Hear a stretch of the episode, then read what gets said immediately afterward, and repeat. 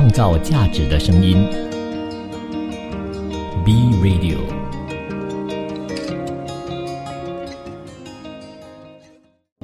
国际局势、财经重点、商业议题，深入浅出，全面探讨国际经济一二三。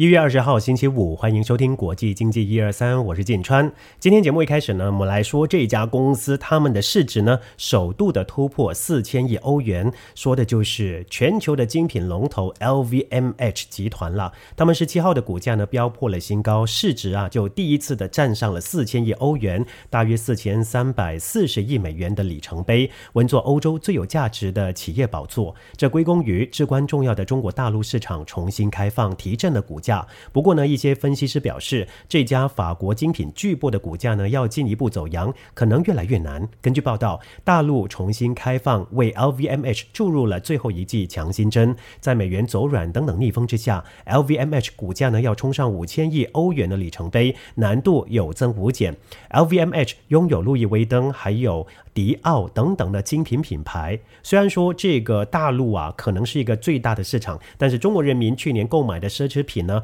不如韩国。根据摩根士丹利的数据，韩国已经成为全球人均个人奢侈品支出最高的国家。该行就估计，二零二二年韩国人在个人奢侈品上花费了总计一百六十八亿美元，人均消费三百二十五美元左右。相比之下，中国和美国的消费者人均个人奢侈品支出分别是五十五美元以及二百八十美元。其实，全球各大奢侈品牌在韩国的销售呢也很强劲。Moncler 就表示，与疫情前相比，第二季度呢在韩国的营收增加了一倍多。卡地亚母公司利丰集团就说，与一年前和两年前相比，韩国都是二零二二年销售额实现两位数增长的地区之一。而摩根士丹利分析师就解释，韩国买家对奢侈品的需求求既是受到购买力增长的驱动，也是出于向外界展示社会地位的渴望。他们在报告中写道：“与大多数其他国家相比，外贸和经济成就更能够引起消国呃韩国消费者的共鸣。在韩国社会，炫富呢也更容易被社会所接受。”麦肯锡一项调查就发现，只有百分之二十二的韩国受访者认为炫耀奢侈品有失品味，而日本和中国的这个比例呢，分别是百分之四十五以及百分之三十八。另一方面，对奢侈品的需求其实啊也受到了家庭财富增长的支撑。韩国央行的数据显示，该国家庭净资产在二零二一年增长了百分之十一，而韩国家庭财富的百分之七十六左右是房地产。自二零二零年以来，房地产价格大幅上涨。摩根士丹利还指出，奢侈品公司利用韩国偶像来进一步刺激他们的需求。报告指出，几乎所有的韩国名人都是顶级奢侈品品牌的形象大使，比如芬迪和演员李明浩，或者香奈儿和说唱歌手权志龙的合作。不过，贝恩公司告诫不要使用人均指标来衡量奢侈品消费。该公司的合伙人表示，奢侈品的定义呢，并不是大众市场产品。他建议将奢侈品消费总额按中产阶级以及以上人群的数量进行比例分配，这将是一个更有意义的衡量标准，能够反映出人们对奢侈品的态度和消费。并且补充，这将缩小差距。尽管如此，摩根士丹利认为，蓬勃发展的韩国奢侈品市场是中国奢侈品市场未来发展的良好预览。该行就说，中国奢侈品市场依然未被充分的渗透。麦肯锡则预计，在全球范围内，受到美国和中国需求的提振，二零二三年奢侈品市场将会增长百分之五到百分之十。另一方面，其实韩国人呢也热衷于购买豪华房车，宾利汽车去年在亚太市场。卖出的车辆当中，近百分之四十被韩国人买走，居亚太之冠。总数量呢，就是达到七百七十五辆。比前一年大约就增了百分之五十三，也是连续第二年刷新当地的销售记录。日本民众去年则采购了六百四十四辆的宾利，紧追在韩国之后，在亚太地区排名第二。去年在韩国卖出的七百七十五辆车当中，三百八十辆呢是 Flying Spur，二百零八辆是 Bentayga SUV，一百八十七辆是 Continental GT。这三款车在韩国的平均起售价格超过三亿韩元，也就是二十四点二万美元。根据估计啊，韩国宾利呢去年至少赚进了二千三百二十五亿韩元的营收。至于整个亚太地区，去年一共卖出二千零三十一辆宾利，比一年前增加百分之二十三，在全球市场占比达到百分之十三。昨天我们在节目当中提到啊，全球的贫富悬殊呢非常的严重，而如今再看到韩国他们的这一些奢侈品市场非常的蓬勃发展，可是其他的国家呢，可能在生活方面呢都有很大的挑战呐。呃，说的就是菲律宾了，他们的洋葱市价呢不断的攀升，一度涨到每公斤八百披索，高于每天基本工资以及鸡还有猪肉的售价。菲律宾鸡肉市价呢大约每公斤一百八十到二百二十披索，猪肉大约每公斤三百到三百三十披索，而洋葱每公斤则达到八百披索。菲律宾的各地区呢，每天的基本工资规定不同。马尼拉都会区呢，现行的农业基本工资五百三十三披索，非农业基本工资五百七七十披索。因此，评论就认为啊，在菲律宾营养的红洋葱只是供富人来独享，反映出红洋葱在菲律宾已经涨到离谱的价格。去年十二月中旬，洋葱价格只是每公斤三百八十披索。菲律宾农业部十号呢拍板，将在进口一万七千一百公吨。新鲜的红洋葱以及三千九百六十公吨的新鲜黄洋葱以平易市价。西方媒体也注意到菲律宾的洋葱怪象。时代杂志《泰》呢九号就刊文解释，为什么在菲律宾洋葱现在比肉还贵。美国有线电视新闻网 CNN 十号也报道，因为菲律宾洋葱太贵，以至于有人走私洋葱到菲律宾。而事实上呢，这场洋葱危机不只是导致走私频传，还有农民因此轻生。有线电视新闻网。菲律宾台就报道说，菲律宾青年农民挑战组织主席拉塞达就说，已经有五名菲律宾农民因为洋葱受到天灾损伤，以及收购售价不足以追平成本的巨额损失而轻生。另一方面，十五号也传出，菲律宾航空有十名的机组人员因为夹带了四十公斤洋葱以及水果入境菲律宾，但是没有申报，而遭受到有关的航空公司调查。菲律宾海关局发言人就表示了。海关呢正在考虑向这些机组人员追究法律责任。现任总统也就是小马可斯呢，在竞选期间曾经提出政见，将把米价呢从每公斤三十八到五十披索压低到二十到三十披索。不过呢，马尼拉都会区最便宜的米价是每公斤四十四披索，其他地区则是五十五披索。看来菲律宾政府呢面对非常巨大的这个压力哦。创造价值的声音，B Radio。新趋势、新商机、新兴商业模式。今天的新兴商业模式，我们来看看 BenQ 这家公司怎么样转亏为盈呢？拥有三十年历史的显示器灯具大厂 BenQ，在全球高阶灯具市市占呢，已经超过五成。很难想象，过去灯具部门曾经是亏损好几亿，差点呢被裁掉的赔钱货。他们怎么样让这些台灯产品从无人问津到市场热卖百万台，最后让这个部门彻底的翻身，每一年成长超过五成呢？面对新产品赛道，需要做的是。是不守规矩，BenQ 灯具打破了三大旧规则，转型之后呢，推出新产品，九成呢都能够在一年内回收所有投资，一旦存活下来，就会创造巨大的价值。打破规则一，那就是产品规划不强调未来发展，用心观察现在需求。传统主流产品呢，他们的前期规划呢，由于已经了解市场，计划通常是宏观预测型的，团队呢会分析市场，详细的列出利与弊，甚至呢能够建立。出未来几年要遵循的路线图，但是新产品无法采用这样的形式，连目标客群是谁都还在摸索，因此呢，更适合持续的观察、来回修正的流程。这也是为什么新产品需要不守规矩的主要原因。团队就靠着近距离还有微观的观察，呃，这些使用者的需求，才找到转化成新生意的新赛道。要彻底改变想法，当然是经历了一番的血泪啊！二零零八年到二零一四年，白光 LED 技术起飞。BenQ 灯具想学习意大利几家知名公司的模式来规划产品，推出十一款产品，每年荣获了各项大展奖项。可是那七年呢，营收不成长就算了，甚至是年年都亏损。团队呢彻底意识到转型迫在眉睫，于是开始深入观察，发现七年来最好卖的产品居然是用来看书的台灯。可是还有人在看书吗？更多人是用电脑阅读吧。从这个思维开始扩大发想，八十年前设计给书本的台灯，现在真的适适用吗？会不会有一群人迟迟等不到适合电脑荧幕的台灯呢？于是 BenQ 呢灯具团队啊就着手来研究，先走进三十个使用者的场景中，发现了荧幕阅读的三大痛点：第一就是光源集中导致反光；第二照射范围小，只能让键盘一边亮起来；和背景亮暗对比太大，容易造成眩光，还有眼睛不舒适。针对这三种问题，他们就进行研研发。BenQ 在二零一一年推出了第一盏荧幕阅读灯，顺利获得消费者的青睐。更从买家购买的原因中分析发现，爸妈买给孩子做作业、弹钢琴的需求也很高，因为呢需要宽广范围的照射。再次透过这些边缘需求，发展出四种的新品类，就包括了亲子阅读灯、钢琴立灯，还有荧幕挂灯等等，也满足深入的痛点。光靠这四大型新品呢，全球累积就超过了百万盏，而且还连续多年登上了天猫双十一的灯品类销售冠军。打破规则二，那就是产品设计不走捷径，动手来尝试错误。对新品类的设计来说，最困难的是你要做出一个存在于未来的产品。没有一个客户会指定要做多大台、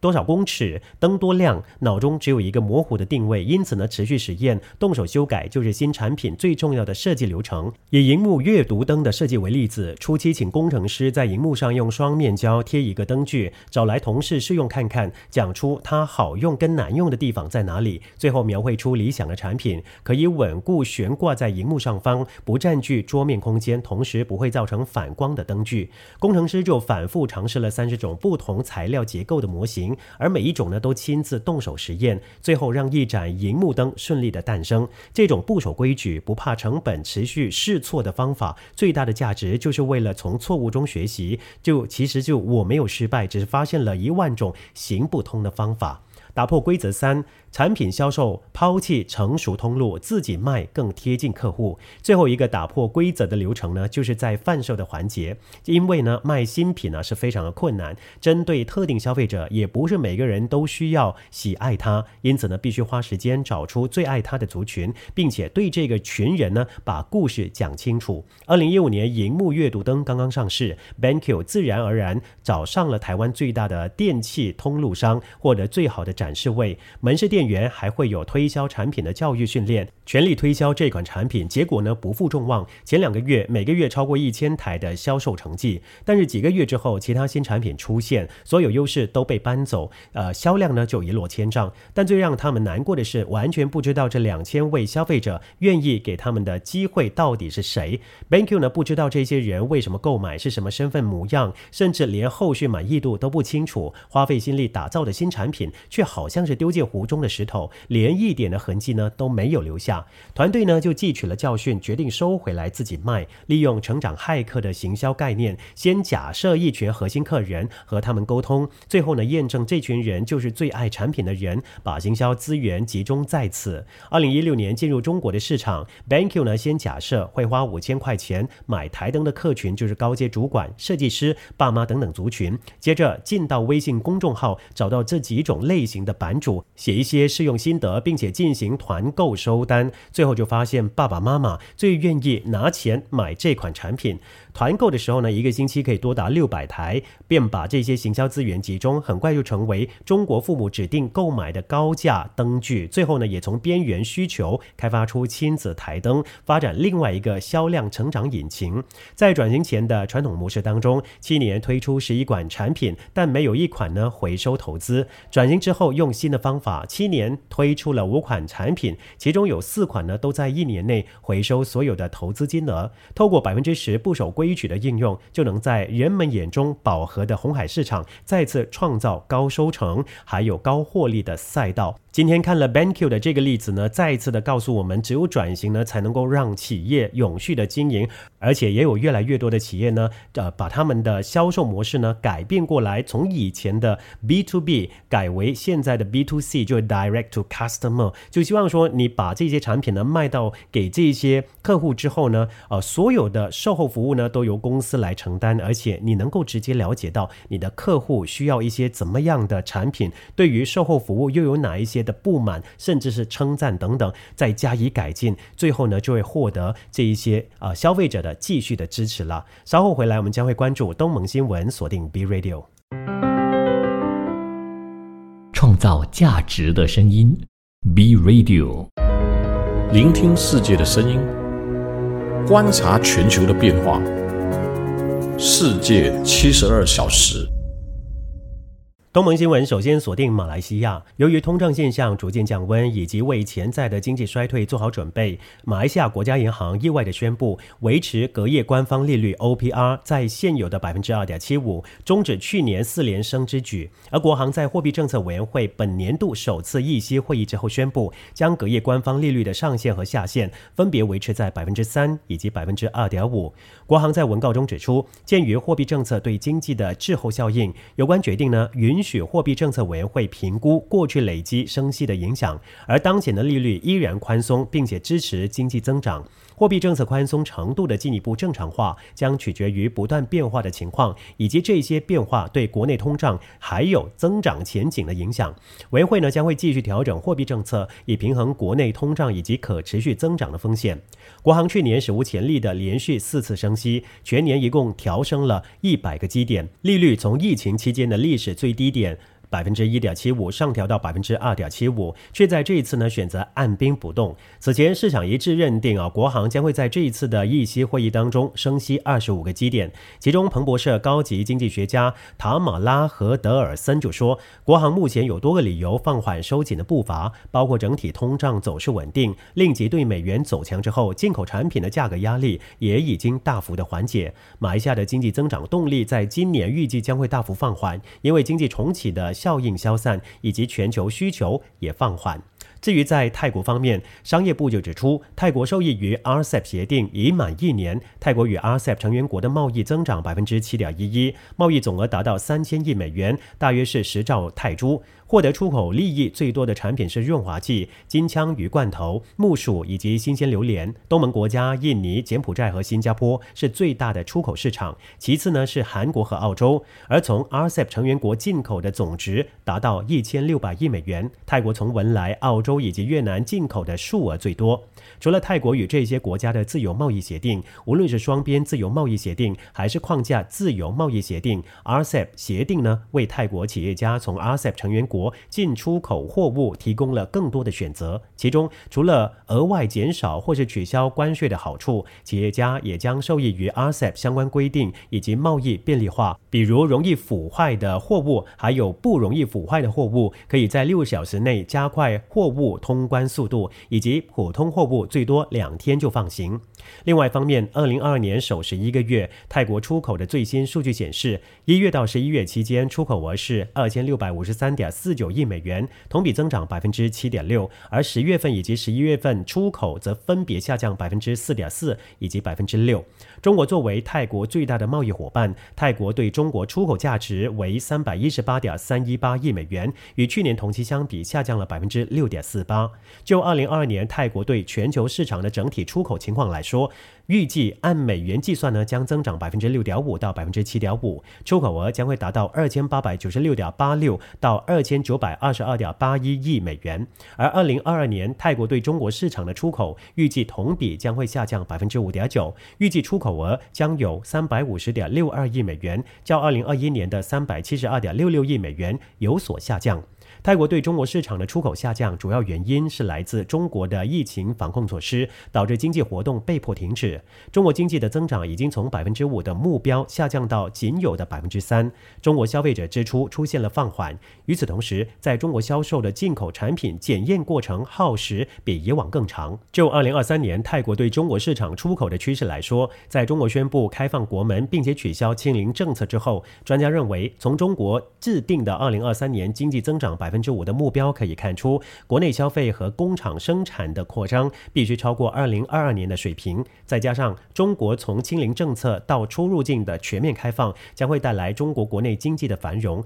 预计二零二三年泰国对中国出口将会增长百分之零点五到百分之一，或者是实现三百五十一点三六亿到三百六十亿美元的出口值。影响二零二三年泰中贸易增长的积极、消极因素当中，积极因素啊，来自于取消清零政策之后开放国门，以及中国经济的扩张将超过二零二二年；而消极因素是中国国内疫情感染人数多。美国健康指标与评估研究所估计，二零二三年四月初，中国死于疫情的人数将达到三十万人。香港大学估计，中国每一百万人当中有六百八十四人死于疫情。二零二三年整年将会有百万人死亡。上海复旦大学公共卫生学院预计，未来六个月中国将有一百五十万人死死于疫情。根据上述的预估情况来看，中国的经济扩张很有可能无法达到百分之五的既定目标，进而也会导致消费、投资和进出口出现放缓。在二零二三年，泰国对中国的出口中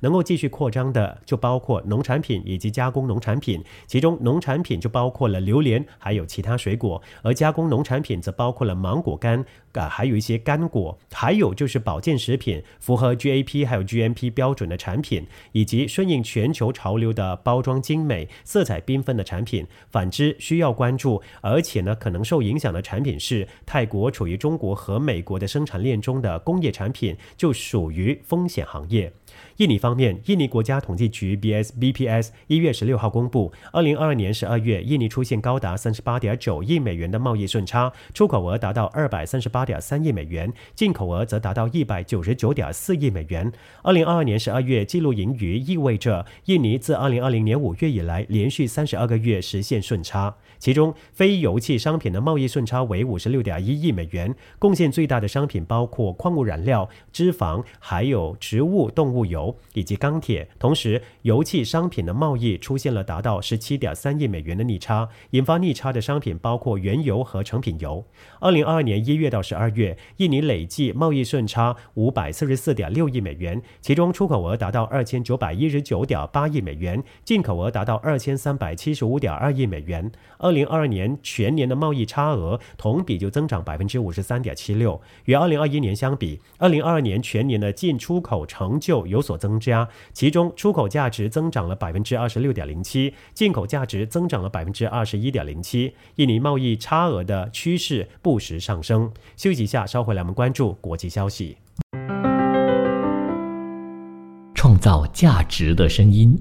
，B Radio。国际新闻，首先来关注全球政府为了应对通膨、基础建设和对抗气候变迁需求，大幅举债。根据国际金融协会 （IIF） 的估计，截至去年六月止，全球政府、企业和家庭合计负债高达三百兆美元，大约占全球国内生产总值 （GDP） 的百分之三百四十九，相等于每个人负债三万七千五百美元。目前，全球的债务水准已经大幅高于全球金融危机之前。去年，政府负债占 GDP。比重呢窜升到百分之一百零二。雪上加霜的是，央行激进升息与经济成长放缓，让债务负担又更加的沉重。美联储去年将利率上调四点二五个百分点，联邦基金利率已经来到百分之四点二五至百分之四点五的十五年高点。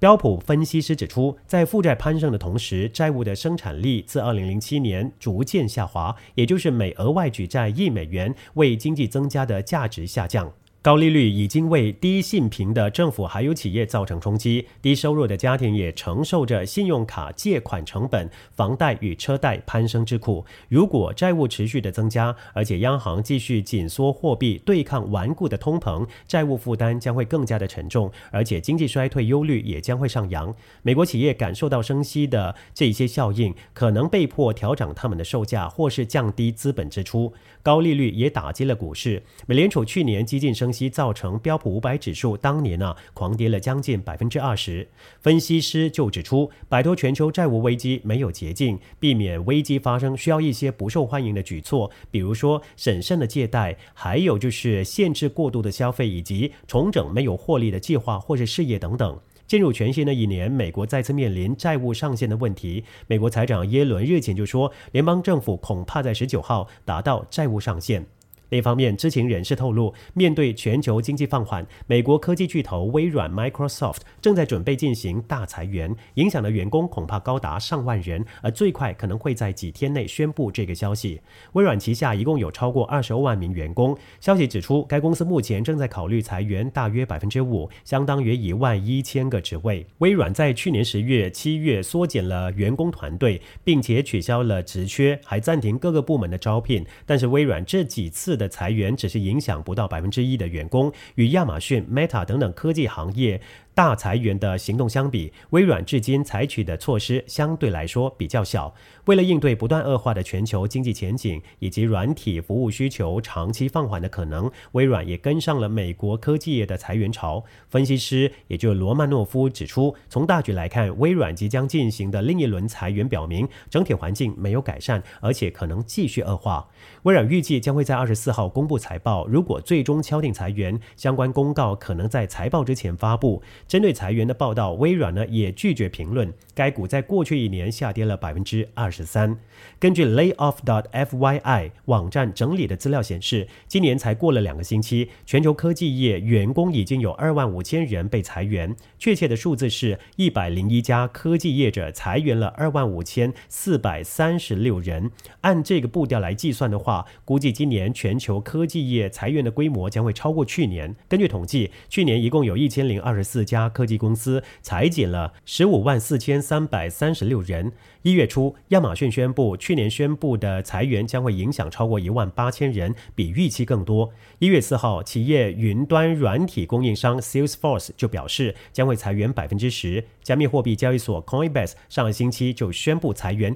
九百五十人。换个焦点，德国联邦统计局十七号公布，二零二二年德国通货膨胀率达到百分之七点九，这个数字创下了两德统一以来的新高。而德国二零二一年通胀率是百分之三点一。数据显示，二零二二年德国能源价格同比上涨百分之三十四点七，其中家用能源价格上涨百分之三十九点一，天然气价格上涨百分之六十四点八，食品价格同比上涨百分之十三点四，其中食用油脂价格上涨达到百分之三十六点二。二零二二年德国。商品价格同比上涨百分之十三点五，服务价格同比上涨百分之二点九。联邦统计局指出，如果去除了能源价格因素的影响，二零二二年德国通胀率是百分之四点九。去若是去除了能源和食品价格因素影响，二零二二年德国通胀率为百分之四，差不多只是现在通胀率值的一半。数据显示，二零二二年十二月德国通胀率为百分之八点六，较十一月的百分之十通胀率有所放缓。主要主要原因在于十二月的能源价格上涨较十一月有所放缓。如果去除能源价格因素影响，当月的通胀率是百分之六点八。如果再剔除食品价格影响的话呢，当月的通胀率是百分之五点二。德国联邦统计局局长鲁特布兰德就说，二零二二年通胀率升到历史高点，主要是受到乌克兰危机以来能源和食品价格飙升的推动。根据德国媒体报道，多数的专家预测，二零二三年德国通胀率会略有降低。基尔世界经济研究所 （IFW） 预计大约是百分之五点四。最后来关注《华尔街日报》报道，追踪汽车销量的研究机构 LMC Automotive 以及 EVVolumes.com 指出。二零二二年全球纯电动车销量大增百分之六十八，到大约七百八十万辆。纯电动车销量在欧洲新车的市场市占率呢是百分之十一，中国大陆是百分之十九。如果加上油电混合车，电动车销量在欧洲新车的市占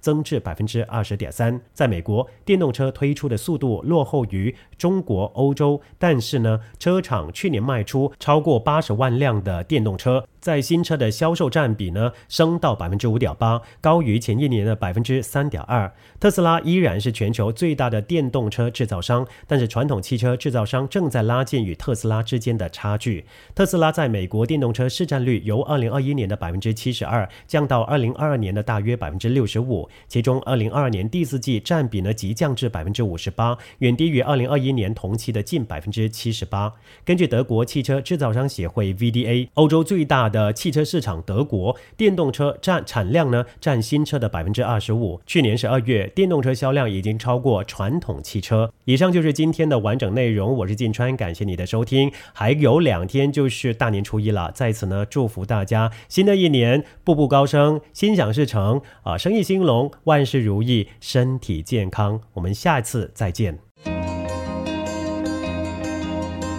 创造价值的声音，B Radio。